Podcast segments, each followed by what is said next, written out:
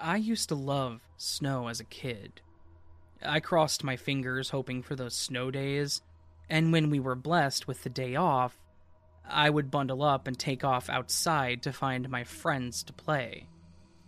I was the youngest of three kids. My sister was 17 or 18 at the time, and my brother was 15, so they didn't often want to play with their little eight year old brother. That was fine with me, though, because there were a lot of kids in our neighborhood that I liked to hang out with. We liked to play at the dead end of my street because it had a cement driveway, but they never built the house, so it was just an open field and it had a patch of trees behind it, too. We made bases there, we hid stuff in the trees, and even started building a crappy fort or clubhouse in it. My house was two over from the plot, so it wasn't even that far from home either. It was another snow day, so I got dressed, grabbed some snacks, and took off out the door to gather some friends to play around. One of them didn't answer the door. Someone's mom answered another, but said they couldn't play because they had to finish chores. Another one was sick, and a couple others couldn't play at the time for other reasons as well. I did finally get somebody willing to play, but they had to get ready and said they would meet me there. So I walked off to our little play area and waited. While I was waiting, I decided to kill time by gathering snow to make some sort of igloo, or what a child would call an igloo, and I started storing up some snowball ammunition. Being a child, I started getting bored, so I tried to figure out something else that I could do with my time while I waited. That involved me going back into the trees to see if I could find any new treasures or anything to make my base better. While walking through, I would pick up sticks, rocks, eh, peel some bark off of trees, just things like that. Things that I liked or thought could be useful. While back there, I ended up getting distracted looking around and had gotten pretty far in. I ran into a small creek with a large pipe in it that I could walk over like a bridge. Going across it, there were more trees, but there was also a small bare area. Like, there was a perfectly empty patch. I at first thought it was really cool as a kid, as it was the perfect place for us to sneak away and really have our own place to hide. Right as I started to try and figure out my way back, I noticed a funny looking snowman between some of the trees. I approached it to look at it more, which made me realize just how odd it really looked. It was short, a little shorter than me, and the snow looked dirty, like it had been there for a while. Like maybe they used the snow prior to the snow that had fallen the day before, maybe? And the head was probably one of the weirdest because instead of being round, it was long. Like they failed to make it round and just laid it on top and said good enough. It then had pieces of bark for eyes and antlers for ears, I think, and nothing else. Being a kid, I was amused.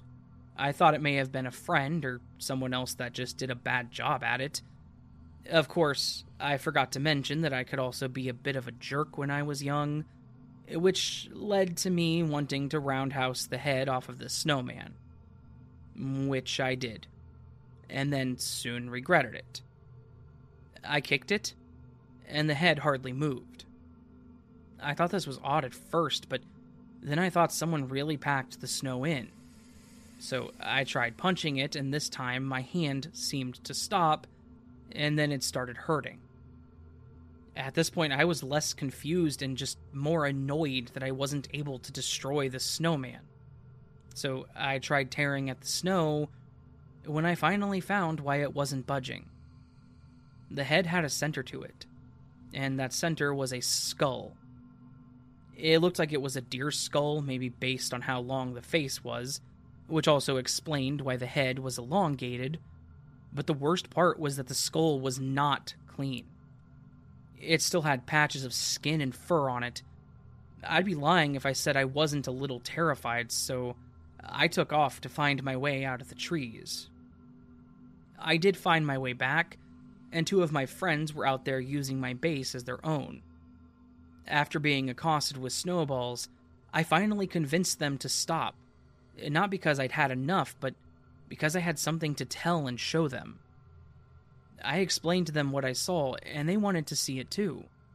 So, we walked back into the woods trying to figure out where I was.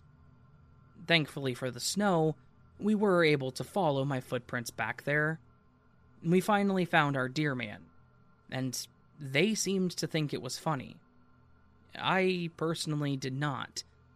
With the patches of flesh on it, it was just creepy to me.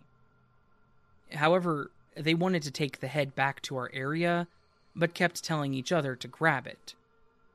They played a tough part at first until it came time to actually touch it. So one of them decided to use their hats to put it in so they didn't have to actually touch it. However, when we tried to grab it, it wouldn't budge. This made all of us curious as to why, so I stood back and just watched them struggle with it. They started tearing apart the rest of the snowman body, and it didn't take them long for them to get to the center to find the rest of the body of the deer bound by rope. It was nightmarish. It had more of its body intact, though, but just looked bloody.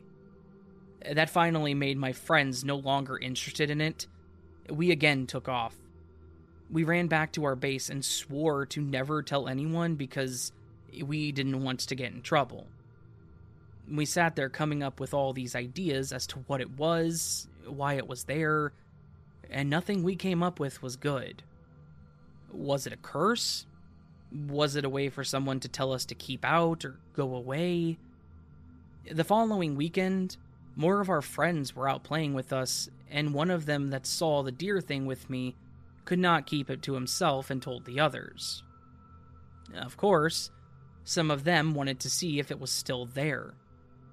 After telling them no several times, we finally just gave in and took them to find it. It took us a little longer this time, and part of the reason was because we finally found things that we remembered but the snowman remains and the deer was nowhere to be found. One of my friends pointed out further behind a trail where the snow looked to be disturbed. We followed it for a few feet when we started seeing footprints following what I now recognized as drag marks. The footprints eventually stopped behind a tree and then disappeared. One of my friends pointed out that it looked like they stopped facing in the direction of where that snowman was all I could think about was was someone watching us that day and where did the prints continue? How did they go anywhere else without leaving prints? I told them that I wanted to leave, and we headed back. For quite some time while we were headed out there playing, I got this weird feeling like we were being watched. I was always checking in the trees to see if I could see someone, and I never did, but I felt paranoid. I never told my parents until I got older. I told my siblings, and they both thought it was weird and sounded like someone who needed help, but again, I was afraid I would have gotten in trouble, so I just never told my parents. I was reminded of this during our last holiday as my older sister brought it up around my parents, so I had to explain to them what happened. They didn't seem to believe me at first, but I texted my friend Toby, the one that had tried to grab it, and he was remembering things that I had forgotten about. So they finally did come around, and, well, they were horrified. They said they wished that I would have told them because of how creepy it was, but they don't even live near that place anymore, and it was years ago, so it's not like there was anything we could do now, anyways. I will say, though, I'm glad I never met the person that did it, and I really hope that I never do.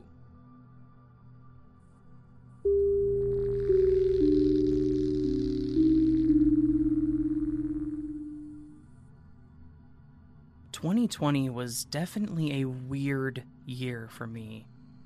On one side, I would say it nearly saved me, but I also experienced one of the most terrifying things in my life. In late 2019, I started to try to date again. I'm in my early 30s with a little six year old girl, I got a divorce in 2017 and was finally tired of being the third wheel, so I thought I would give it a try. I had a few people match, and we went on a few dates, but there were never any sparks. And that is until I met Cliff. We matched and started talking for a while to get to know each other more. He was kind, funny, and seemed observant, and he remembered things that I just wouldn't expect. My profile says that I have a kid because I know a lot of people have a problem with that, but I mentioned having to take her to the doctor, and he asked me how her appointment went. Just very considerate, and I really appreciated it. So, after a few weeks, we decided to meet up for a first date. Cliff seemed to have the perfect story. He was married young, his wife had cancer and had died. He moved back in with his mother to take care of her because she had cancer and ended up passing too, and he had no one left, so he was really looking for companionship, and I could understand that. I was feeling lonely too after only having a small child to talk to for hours on end. We really seemed to hit it off, and we had a great time, so we planned to meet up again. We actually had a few more dates that seemed to go fine, but then I started noticing these things that were just a little off. He started to get really clingy. At first, I kind of thought it was cute. He was asking me when he'll see me again, what am I doing tomorrow, just things like that. Even after a night out, I would get a message from him by the time I got home saying he already missed me. Like I said, it was cute at first, but then started to get more clingy. I didn't want them to meet my daughter, and vice versa, until I knew there was potential, so she hadn't met Cliff yet, but he always asked about meeting her. He said she could come to dinner, asked to go to her school recitals, appointments, and I declined, saying that was still a bit too fast as she was barely grasping the idea of her parents not being together anymore. But he still pushed it. This worsened in 2020 when we started going into lockdown. I have a rare lung condition which puts me at a higher risk, so I took it very seriously. I started working from home, thankfully, which limited my time out as well. He, however, did not want to stop seeing each other. I told him I just wasn't comfortable with this due to the circumstances, and I was hopeful that this was a good way to spend some time apart and really get to know each other more outside of just food and hugging. He seemed almost oblivious to the world around us, though, literally asking what I meant by that. I then told him about my condition and he said that we could always move in since he already takes care of his mom and he would have no problem taking care of us. I couldn't tell if he was joking or not, so I just kind of chuckled. Then he told me he was serious, saying we were both here to try and settle down, so why not do it and just become a family. That was about the time that I really said I think we need to slow it down and apologized. I felt like I was giving him the wrong idea. I was in no rush to get married again. I was still young and just wanted to enjoy my life, but with a partner in it. He really didn't seem to get the point. For weeks, he continued to ask when we would go out again, almost to guilt trip levels of, well, maybe it's because you found someone else. I get it. I can be a lot to handle. There are better people out there, and you deserve more. And on and on. I was having a stressful week as it was, so I ended up calling him and having a one sided argument telling him he was being way too clingy and whiny. And all he said was, I'm sorry, over and over again until I finally hung up. Of course, being the type of person I am, I immediately felt awful.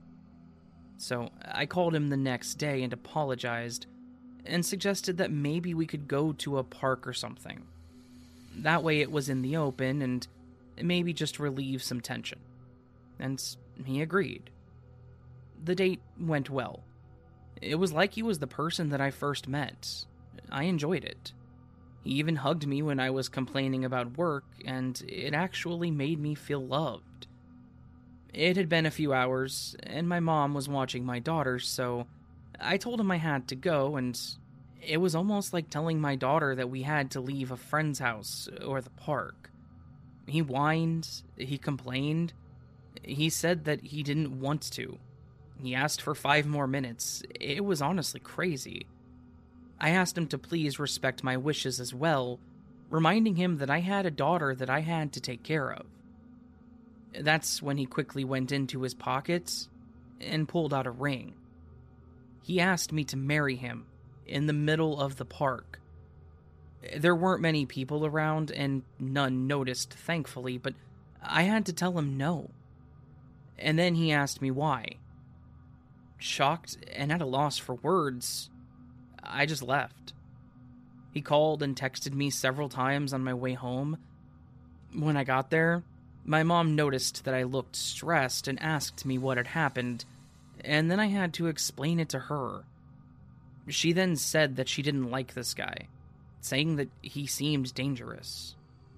I didn't feel the same, but I definitely agreed that he was way too clingy, so I promised her I would put some distance between us for a while.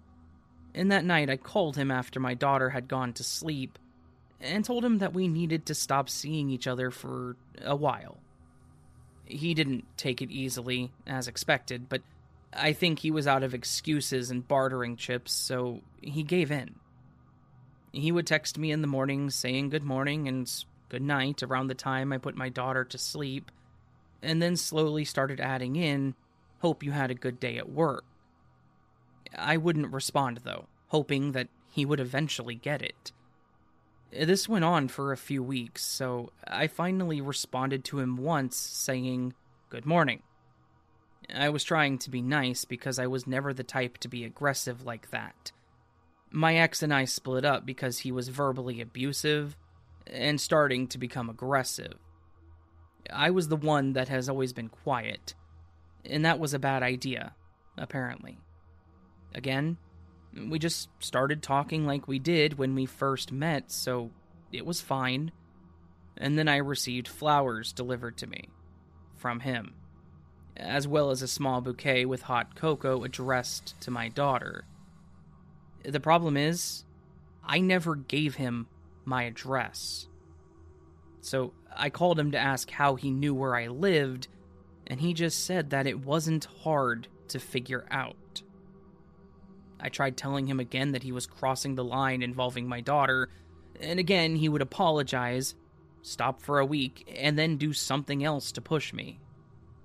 One time I was taking a shower while my daughter was watching TV.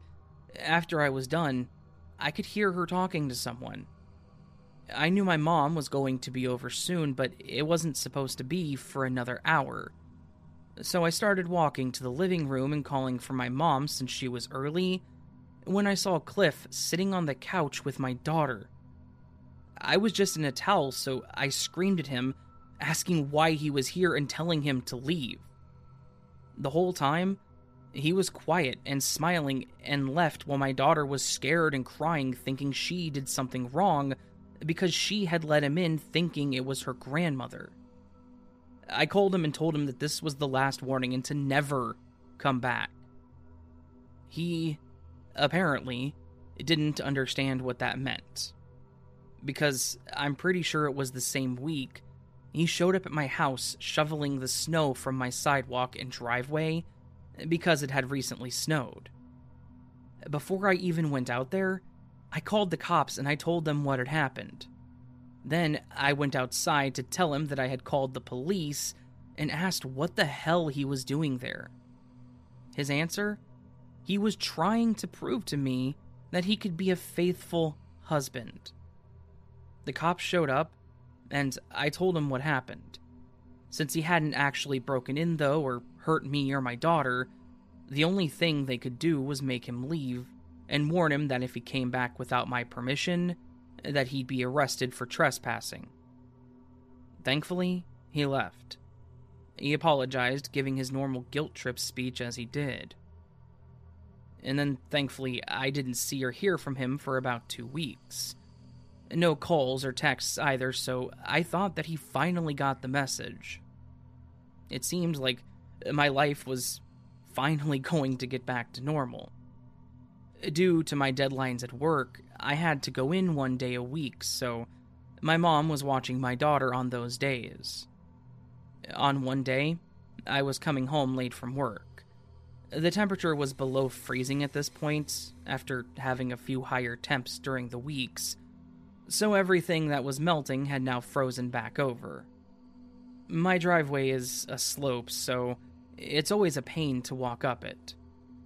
And that's when I apparently slipped, hitting my head on my car door mirror and passing out on the driveway.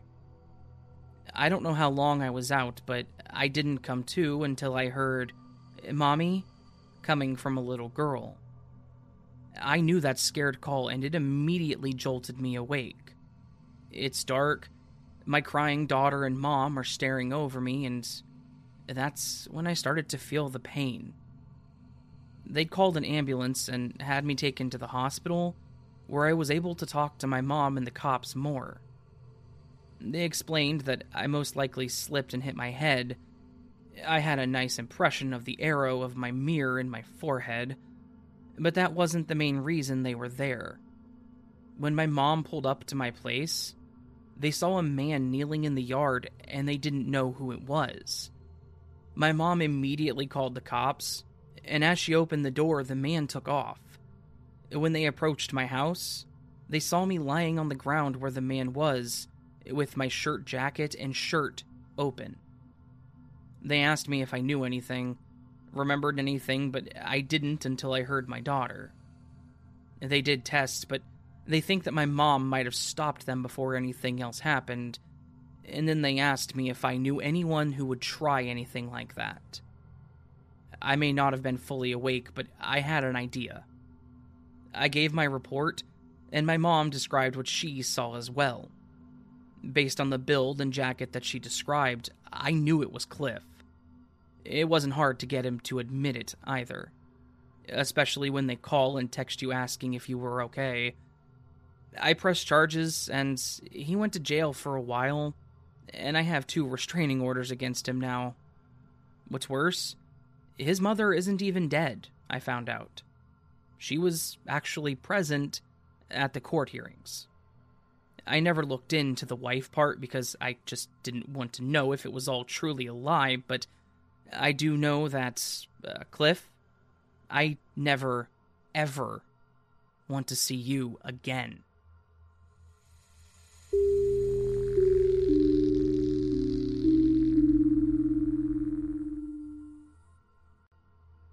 I live in western Kansas, where we tend to have pretty bad snowstorms in the winter. Uh, to add to that, I also live near agricultural properties, tons of farms, animals, crops, and such, so you can go for miles on those flat, empty roads. Thankfully, I have an SUV that handles pretty well in it, since those roads are also hardly touched. So, more or less, I just have to watch out for other people that don't know how to drive in it. Occasionally, you may see a deer or something in the road that you have to stop, or swerve for too, but as long as you pay attention and know how to drive, you'll be fine. You just have to remember not to freak out or try to overcorrect yourself in it. I always thought it was that simple to follow until a snowstorm that we had a few years back. I was working one evening, trying to decide if I wanted to go through with my overtime or if I wanted to try and get home before there was too much snow. My drive from work to home is somewhere around 45 minutes, and now it would probably take me about an hour with traffic and weather. Of course, my boss made up our decision for us by forcing us all to go home early as they expected us there the next day, too. My job involved delivering supplies to farmers, such as animal feed, parts, and tools for machines like tractors, cultivators, and such, so we really never close. So, I packed up and headed out for the long drive. And there was probably already a foot of snow on the ground, so I had to clean off my car first, and, of course, it's not just fluffy snow, it's slushy ice underneath. On top of that, it's after daylight savings, so now it's starting to get dark around 5, and I'm about to leave at around 6. I finish clearing off my windows, letting my car heat up, and then I head out. On my way home, I typically listened to my favorite podcast or a local radio station, depending on weather or traffic, so I knew what to expect ahead of me. Everything seemed fine and as normal as it could be. Eventually, the highway branches off with a little side road that goes on forever, and that I take to get home. As mentioned, this road was rarely taken by others, so the snow was pretty much untouched. And since my vehicle can handle it, I can go the speed limit without being stopped by others around me. Of course, I'm letting my guard down at this point as I coast along when I see a person slowly walking across the road. This is in the middle of nowhere with no homes or businesses even around. Even worse, it was a younger woman, not dressed like she was walking through a snowstorm. She had on shorts and a pink tank top with a hoodie or jacket tied around her waist, with her hair in a ponytail. The snow was high enough that I couldn't even tell if she had shoes on. She got to my side of the road and just stopped walking. She didn't look over at me. She didn't try to move. Nothing. This scared the hell out of me and caused me to slam on my brakes. Of course, slamming your brakes with a slick road doesn't exactly work, though, and I started drifting a bit. I corrected myself, thankful there wasn't anyone in the opposite lane, and got back over to mine and then pulled over to the side of the road. I needed to give myself a moment to calm down and then also try to find this girl. There were no cars from what I could see. Between the snowfall, wind, and darkness, visibility was pretty low to none to begin with, so this girl had to be lost or in trouble. I got out and looked around for a few moments. I hollered out, Hello? Where did you go? Are you okay? Say something if you need help.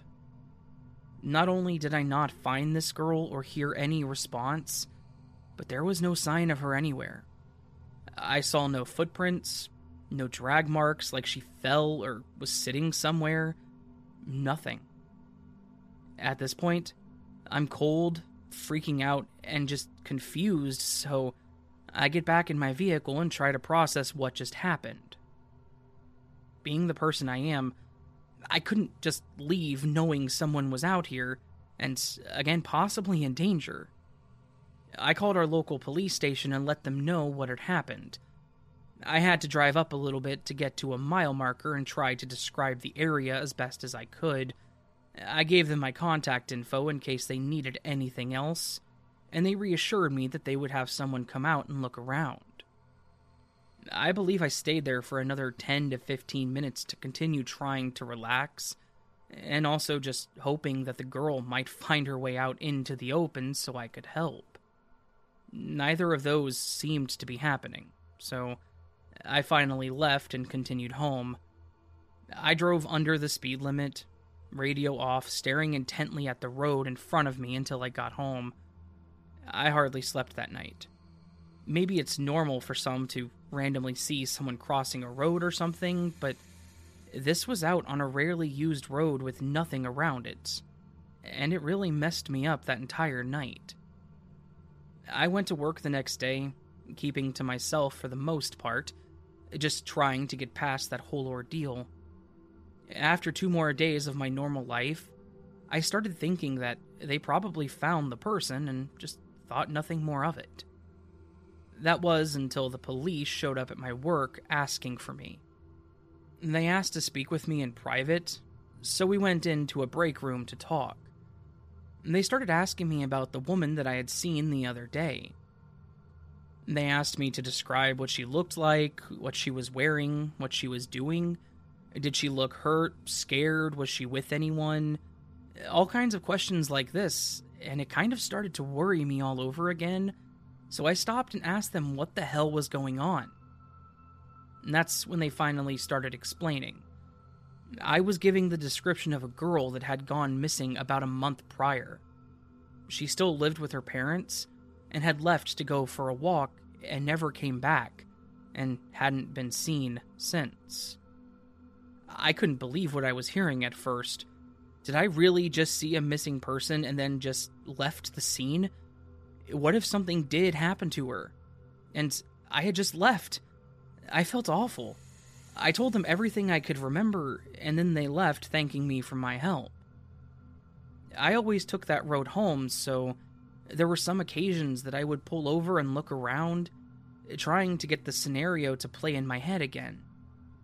One day when I was off, I went back to the mile marker and I walked around looking for anything to try and help, but of course, I found nothing. I started looking into details on that person's disappearance and ended up finding a missing persons report on her. The eerie part to me was in the description. The clothes that she was last seen in was that same outfit that I saw her in. I kept checking updates for this girl, seeing if she was ever found, but there was never any good news. In fact, it only got worse. They ended up finding her remains about a month after my incident. I know this because they again came and talked to me about what I saw. The reason was because the state of her remains made it to where there was no way I could have seen her alive when I did. I moved after this.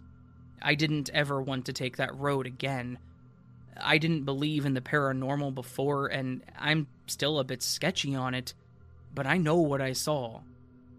I still cannot explain what the hell any of it meant.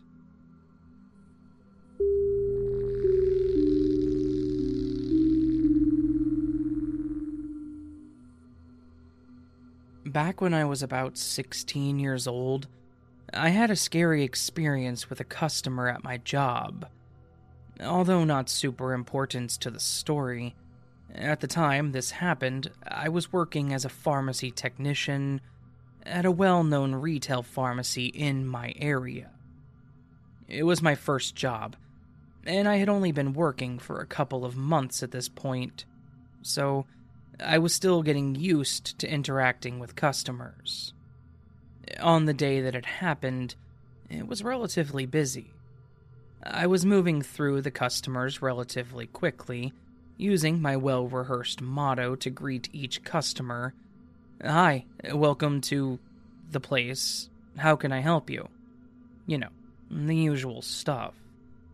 I was halfway through the line when this one man stepped up to the front.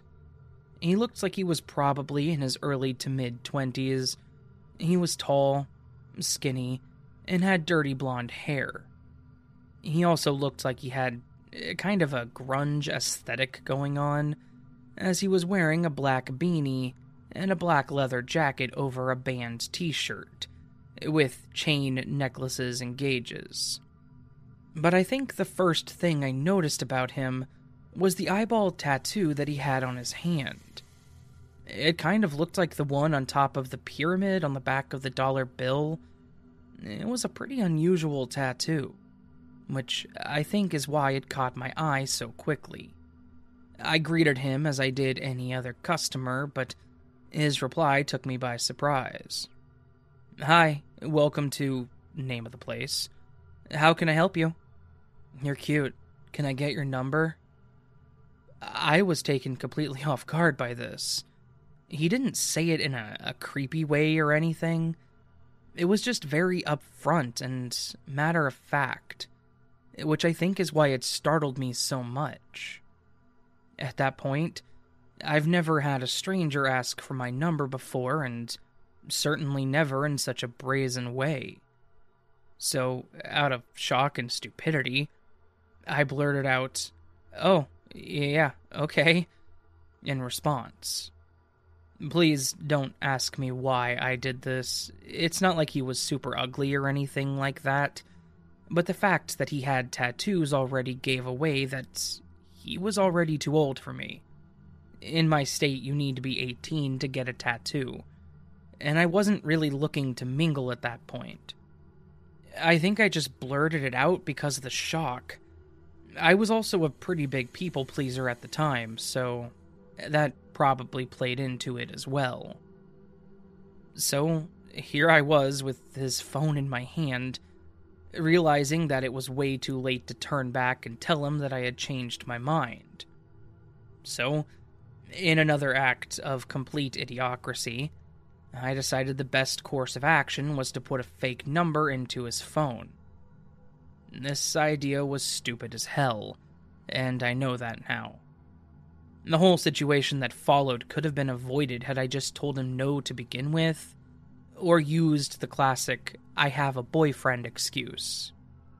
Honestly, I think I was just scared, and I wanted the whole ordeal to end as quickly as possible without the need for confrontation. And in my frazzled, anxiety ridden state, giving him a fake number seemed like the best way to do it. Luckily, he didn't check his phone to see if the number worked at that moment. So I was able to get his medication and ring him out without any problems. We didn't really talk while I was ringing him out. We just kind of went through the motions of a normal exchange at the pharmacy. He was wearing a mask, so I couldn't see his facial expressions, but he did stare at me quite a bit. After the transaction ended, he bid me farewell and promised to text me later. I just kind of chuckled nervously in response and nodded my head. My heart was pounding for a while afterwards, but after an hour or two went by with no incident, I just assumed that he took the hint and was going to leave me alone. Boy, was I wrong. A couple more hours went by, and it was later in the evening. My pharmacist went on break, so it was just me and the two other younger technicians taking care of things. It was pretty dead, so we were just talking amongst ourselves in the back. Then I heard someone yelling at the front desk Hey, hey, you! I turned around, and my heart dropped into my stomach when I saw the man with the eyeball tattoo standing at the front counter, looking like he was about to flip his lid. I can think of a few times in my life that I've been that scared. And my fear only heightened when he told me to come here and waved over with his finger. I complied, only to seem less suspicious. I walked over to him calmly and asked him what was up. Did you give me a fake number? I could hear the fury in his voice, and it was obvious that he was speaking through gritted teeth.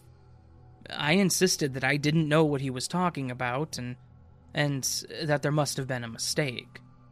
We went back and forth like this for a while, with me denying that I ever gave him a fake number and him explaining that he knows I did because when he texted me the number bounced.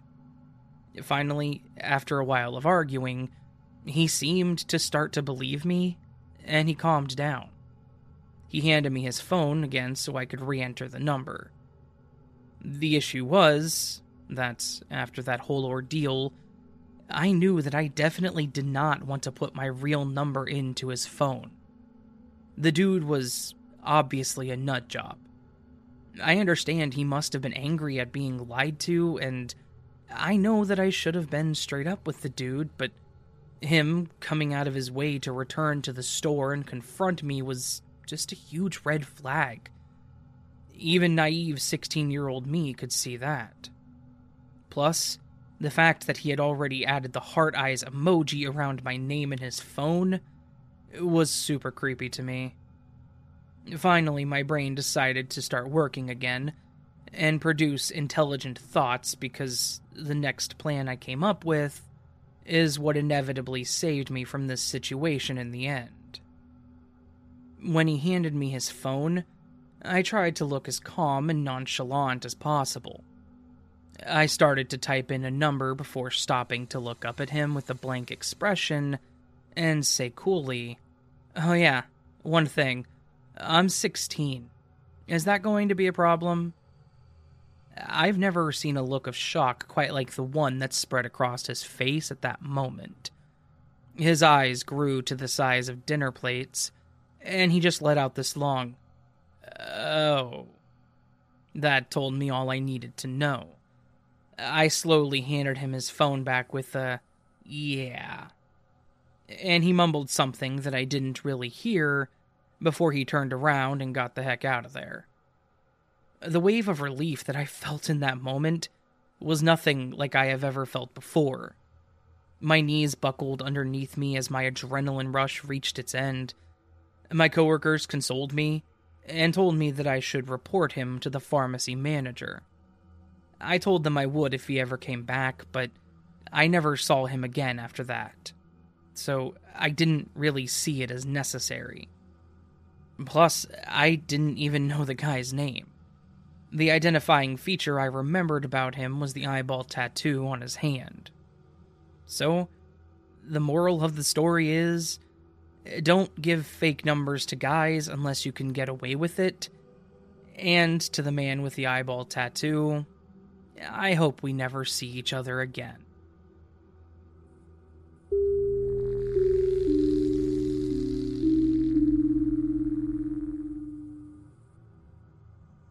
I went to a small sized school that had K through 12 in a huge building that circled a statue. So, on one side of the statue, that was elementary school, and the other was middle slash high school. Middle school and high school had different bell systems, but we all shared the same teachers for certain classes. Gym was one of those classes, a mix of middle and high school kids. I was a freshman at the time. We had a teacher who was called Mr. Fouts. He was a small, muscular guy. I stood over him, and at first he was a super chill dude. Everyone loved the guy, even the teachers did. I didn't see the hype in the dude, but he was okay. I never got a creepy vibe with him. It wasn't until we had to do some sprints or whatever, and I was pretty good at it, that he had me come after class to discuss a few things with me. I did, and he wanted me to join the girls' cross country team.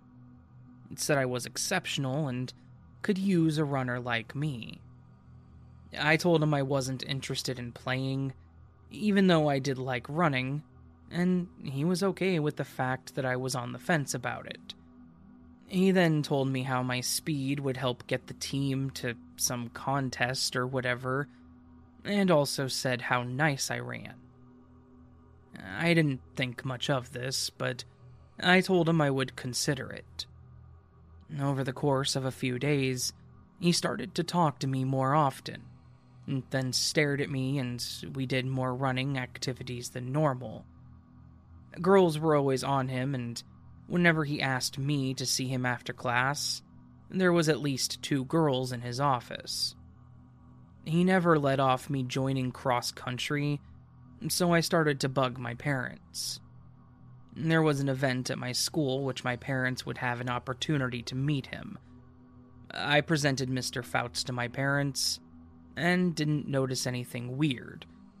But after they chatted, my stepdad pulled me to the side and said that I wasn't going to join cross country and that I need to switch out of gym. I was mad and confused. I asked why, and he said until we get home he would tell me. When we got home, he told me that he doesn't trust Mr. Fouts.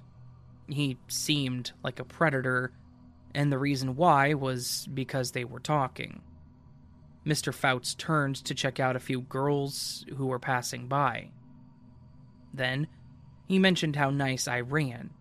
My form, the way my legs looked as I ran, said I had the perfect body for a runner. I was in disbelief and I told my dad to stick it where the sun doesn't shine. He was hysterical. and told me to open my eyes and look closer. I did hate my dad at that moment for being overly protective and dismissing the fact that Mr. Fouts was just a well liked guy. But after that, I noticed the little things. He looked at me up and down. He always found a way to pull me out of class to talk to him about my parents. He started to call me Lolita, like the book. And then the final straw, he had me come in after class. I went to his office, and it was just the two of us. I asked him what he wanted, and he had me sit down. He was disheveled looking, and the office was dim. He asked me again if my parents had reconsidered. I told him no, and he chuckled. I was feeling uneasy and scared. He got up and sat next to me, told me that I had a big opportunity in cross country, and then proceeded to tell me how nice my legs were, how fit my body was as he talked in a sexy whispering voice. He put his hand on my shoulder and it slowly moved down my back. I was feeling awful at that point, and I told him as clear as day I'm not doing cross country. I have other important things to do. I stood up and left.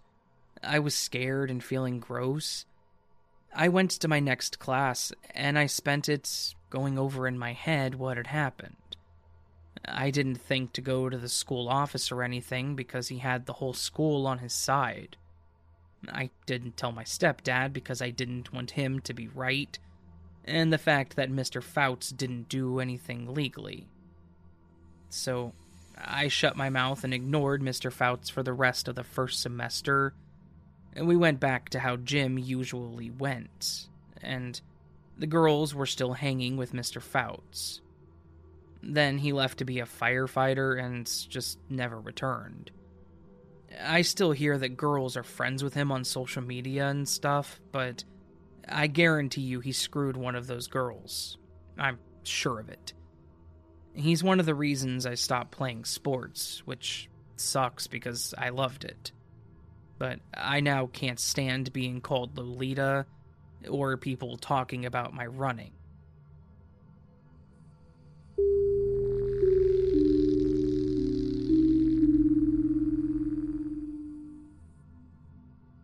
I live in a town which is a lot like a party town, so people come here in the summer to swim in the lake, drink, and party a lot.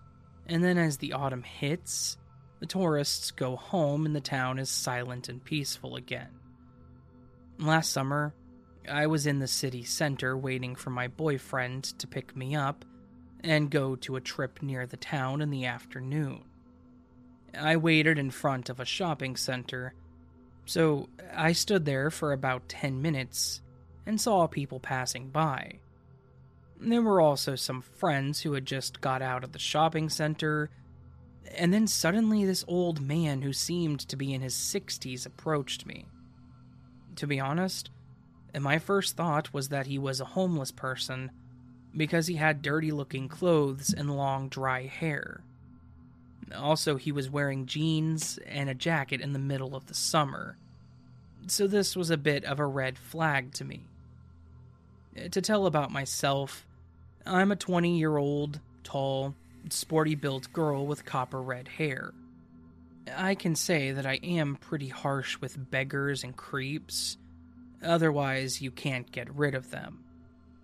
So, this man stood in front of me and asked where some good restaurants are nearby. He spoke in English, so I thought maybe he's not a homeless person, and I told him nicely about the restaurants. I used to guide tourists, so it wasn't odd to me. But the odd things happened just after this. He thanked me for the advice, and I thought he would go on his way. But he stayed. He looked me up and down and started to introduce himself.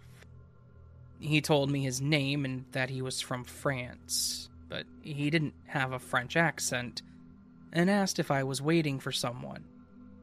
I thought that he just wanted to small talk a bit, In my country, not many people speak English well, so they'd rather pretend to not know a word in that language, and it would be nice to a foreigner to speak a bit with someone. So I said yes. I said I was waiting for my boyfriend. He seemed a bit upset after I mentioned my boyfriend.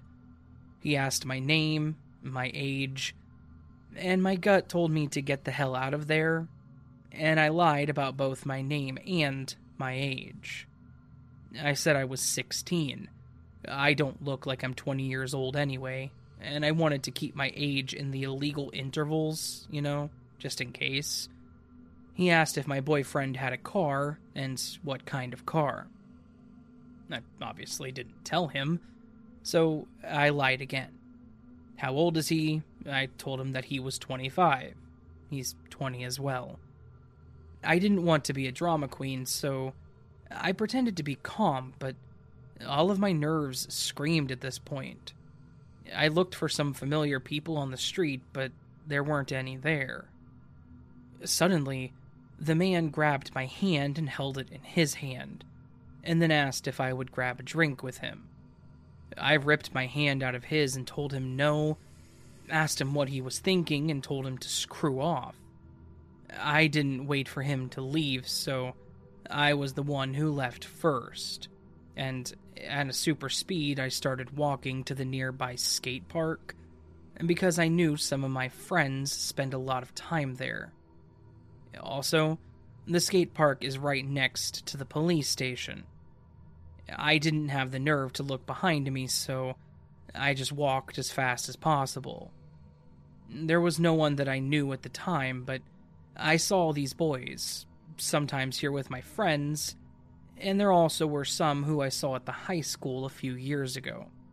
So I sat on the bench next to some skater's backpack, and then I looked back. The man was on the other side of the street and he looked directly at me. The boys at the park approached me because they told me that I was pale and they asked me if I was okay. I told them about the man on the other side of the street, and when everyone looked up at him, he finally left. My boyfriend arrived two minutes later. I texted him where I was before. He was in a traffic jam, so that's why he was late, but it's not a weird thing. There's lots of traffic jams here in the summer. So I don't know what it was that that man wanted and what could have happened if I didn't go to the park. I thought after that that maybe I overreacted with the whole situation, but I don't know. Something was really not right with that man. Anyways, I'll never forget the look on his face while he talked to me, and he talked so quiet, and I really just don't know why.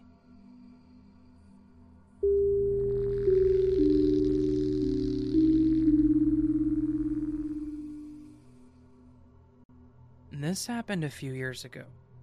My husband and I live in a three storied apartment with a covered garage as the first floor, a building at the time. There were a total of 21 or 22 flats in the building, and each apartment had an associated parking lot in the covered garage on the first floor. One could enter the apartment building either through the garage doors one for coming into the garage and one for exiting, or through either of the main entrances, one that led to the elevator and the other that led to the stairs.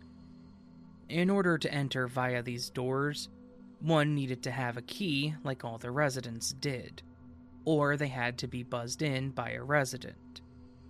Each resident had a remote clicker to open the garage door to let them enter with their vehicle, once you were in the garage, you could access any part of the building without a key or without being buzzed in. The layout of the garage was in a U shape. You entered via the right tip of the U and parked your car in your assigned spot. To exit, you drove all the way to the left tip of the U and exited the garage from that end by using the clicker. So, anyways, Uh, let's come back to the Friday evening in question when this incident took place. my husband and I decided to go out to grab a pizza and some drinks and get them back with us home so we could enjoy them as we watched a movie. Uh, when we were about a minute away from our apartment with the food, there was a car that turned on the same road as us. It continued behind us after our car took another turn. We didn't think much of this, as this road was very busy all the time, despite being an inner street. As we approached our apartment garage, my husband, who was driving our car, clicked the button on the clicker to let us into the garage. Since he clicked it a few moments before we were directly in front of the garage door, we didn't have to wait and we drove in immediately. As soon as we were in, we realized that the car behind us had also entered our garage. It didn't look familiar to us. We'd been living in the apartment for over a year at that point, and there were a limited number of flats and their corresponding cars.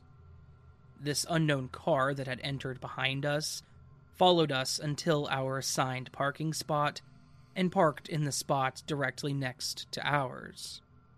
Now, this is where my husband immediately got suspicious.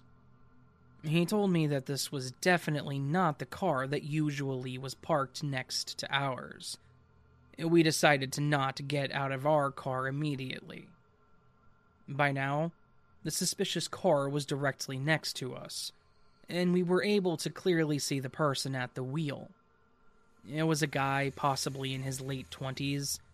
My husband looked at this guy in the eye as our cars sat side by side.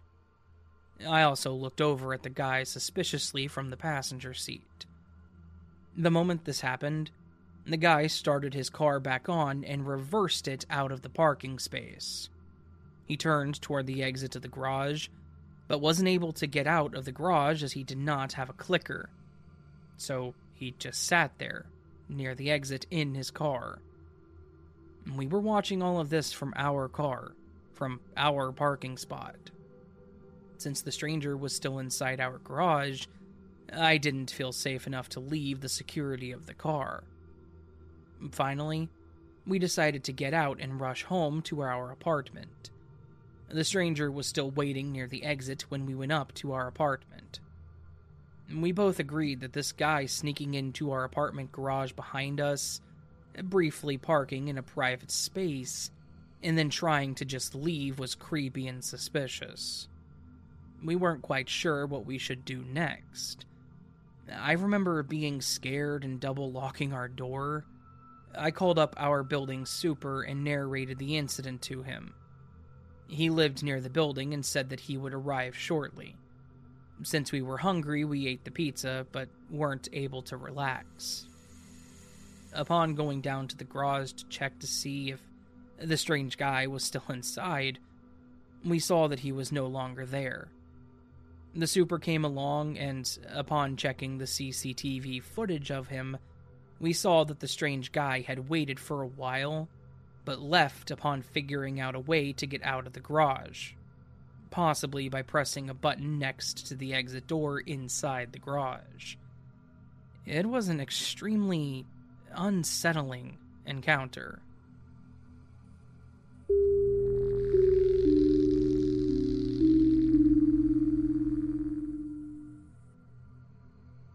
this story happened to me a few years ago and sometimes still makes me anxious.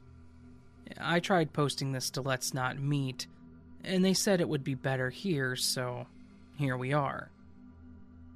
I had this classmate who skipped most of the classes until the final two months of school, and we were like 13 at the time, so everyone thought this was super strange because her mom had been notified by the school a lot of times and she would still not come in. In those last two months where she actually attended, we got close.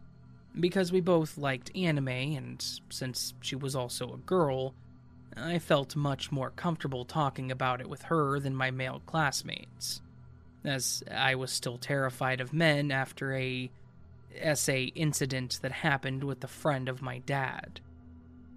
One day, we went together to my martial arts class because she wanted to see how it was. And she kept a plastic container that I couldn't see through and a card in a plastic bag. I thought about it, but since she avoided the question, I left it as it was. When we left the class, she gave me the bag, and it had a Snickers in the box, and the card had a pressed flower inside with a confession. She asked me to be her girlfriend, eh, to which I politely declined, since I had no romantic feelings for her. After that, it got awkward, and I hurried to leave her by the building's door and left. After that, she started skipping class again, and I was thankful because I didn't know how to act with her. Sometime later, in the last days of school that year, I discovered that before she asked me, she spread to the whole school how she felt about me and outed me as bisexual for everyone in the school. Even though my tight knit class of eight people were the only ones I had come out to, and on one of the days that she did attend, she tried to get everyone to pity her and pressure me into giving up and start dating her. Creepy, but okay. She moved schools, and I didn't hear from her for some time. Until I started bumping into her a lot when I went out. Which wasn't really that strange since we lived close by. After New Year's, but before classes got back, I had to go to the store to get some things for dinner that my mom asked me to, and when I got home, I saw a message from her saying she saw me leave when she was walking around my block and to see if she could know where I was. And then proceeded to follow me to the supermarket and take a picture of me, with said picture of me trying to choose vegetables attached. I freaked out and showed it to my dad, saying that I was afraid and asked if we could get a restraining order or something. But he said it wasn't necessary since there was nothing she could do to me, as we were both teenagers. I didn't block her since I wanted to know if she would send me something else, but she didn't send anything after that. And when I thought I was safe and that she had given up, she appeared in my martial arts class with her elderly grandmother and kept asking to be paired up with me. I was terrified and paired with my friend, who was a very nice elderly lady, as soon as I could and she had to be paired up with her grandmother. After that, she vanished. I never ran into her again, never received another message, she never showed up there again, and when class got back, I discovered that she had apparently moved with her mother to another state.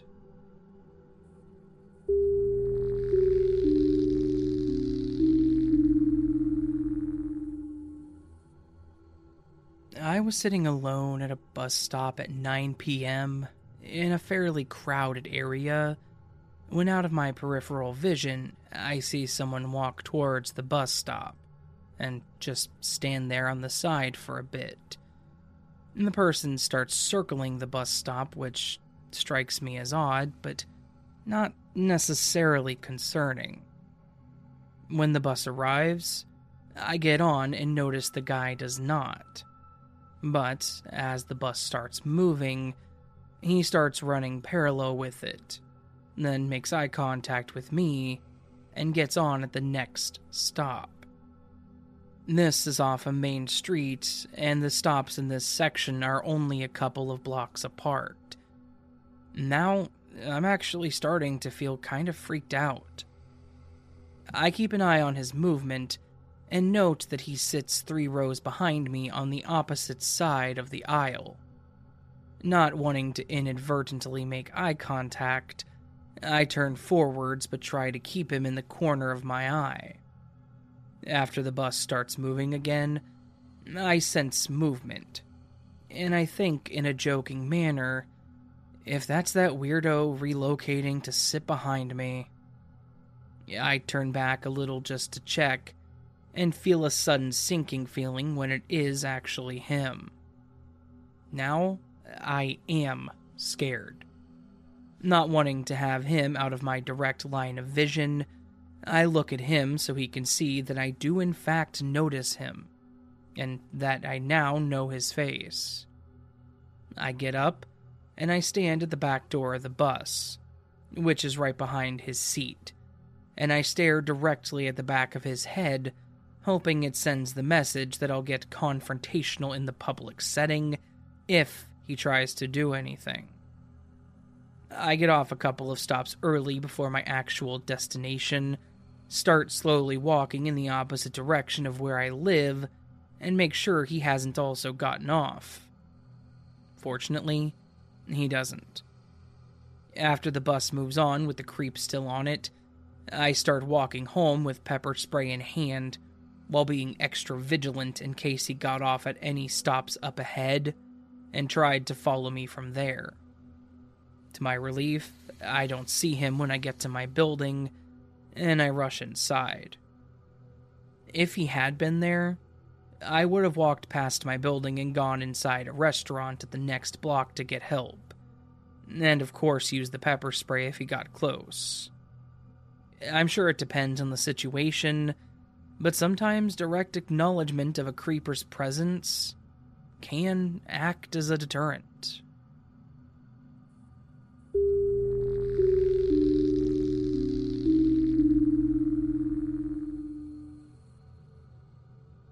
I was in my late teens to early 20s when this happened.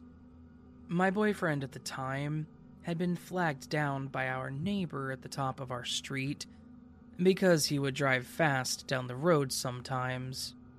The man freaked out at him one day, and from then on, that neighbor didn't like us. I agree with the lead foot, but he was rather rude about the whole interaction. From then on, we kept to ourselves and ignored this guy because of his aggressive and weird vibe. Eh, one night, two of our friends came over and they asked if we wanted to walk over to the airfield slash golf course area near our house, and we agreed. I was feeling ill all day with a horrible stomach ache, and after about an hour of hanging around, I asked if we could all, as a group, please go back to the house. They were hesitant because the night was young to them, but agreed. We get to the top of my street, and I feel my stomach churning. And I tell our friends to meet us at the house while my boyfriend helped me. They walk ahead. At this point, we're in front of that neighbor's house across the street, and I start violently puking in the bushes trying to catch my breath. My boyfriend is aiding me and patting my back and rubbing in circles. I notice that he stopped. He freezes and then very quietly says to me, Let's go. Come on, right now. I instantly shudder because of his tone drop. I'm still throwing up at this point, so it's a bit difficult for me to think about walking. I think I said something like, I can't, just wait, just wait for me. And he quietly says through his teeth in a slight panic, Now. At this point, I'm terrified. I start walking with him, and he says, Walk normally, stay at my pace. I'll tell you when we get to the house. Apparently, that neighbor was creeping around near us when I was sick on the road. It was after midnight at this point. He said that he saw him outside in the dark in his driveway and didn't think that we noticed him. But my boyfriend said that he saw this man crouch and walk around his car in the driveway watching us. That's it, just watching. The crouching and hiding is what freaked me out. The man was already off and just weird, and the whole thing just weirds me out to this day.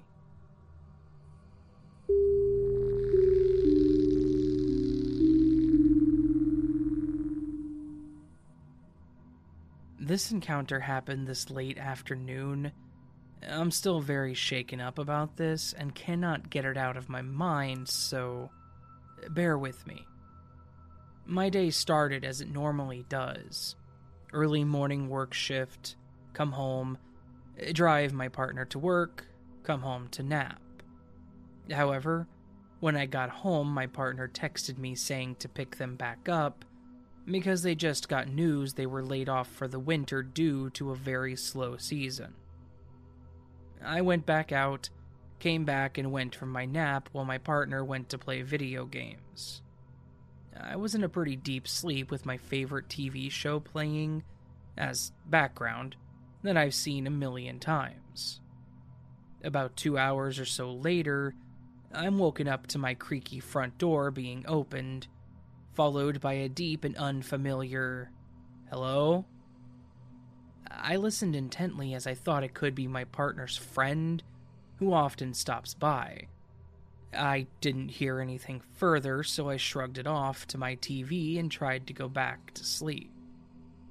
Shortly after that, I hear my partner open their bedroom door and I hear them yell, Who the hell are you and why are you in my house?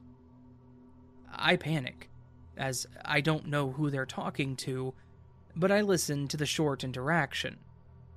An older man, very startled by my partner's presence, explained that he had watched a package be delivered, and after no one came to get the package right away, he decided to come inside. The package was still on my porch afterward. My partner tells the stranger who had been walking directly towards my bedroom to leave, and that they were calling the police. The man lingers, stalling my partner, and asks if he can use our bathroom. They say, No, get out! and the man slowly makes his way out and drives away. We called the police immediately after he left, giving them his vehicle descriptions. I called my neighbor to let him know to keep an eye out, and he informed me that when he came home two to three hours earlier, that vehicle was parked at the end of our street, and when he drove by, the man had covered his face. I can't stop thinking that this man knows my schedule and has targeted me for something. But I'm so lucky that today of all days, I was not home alone.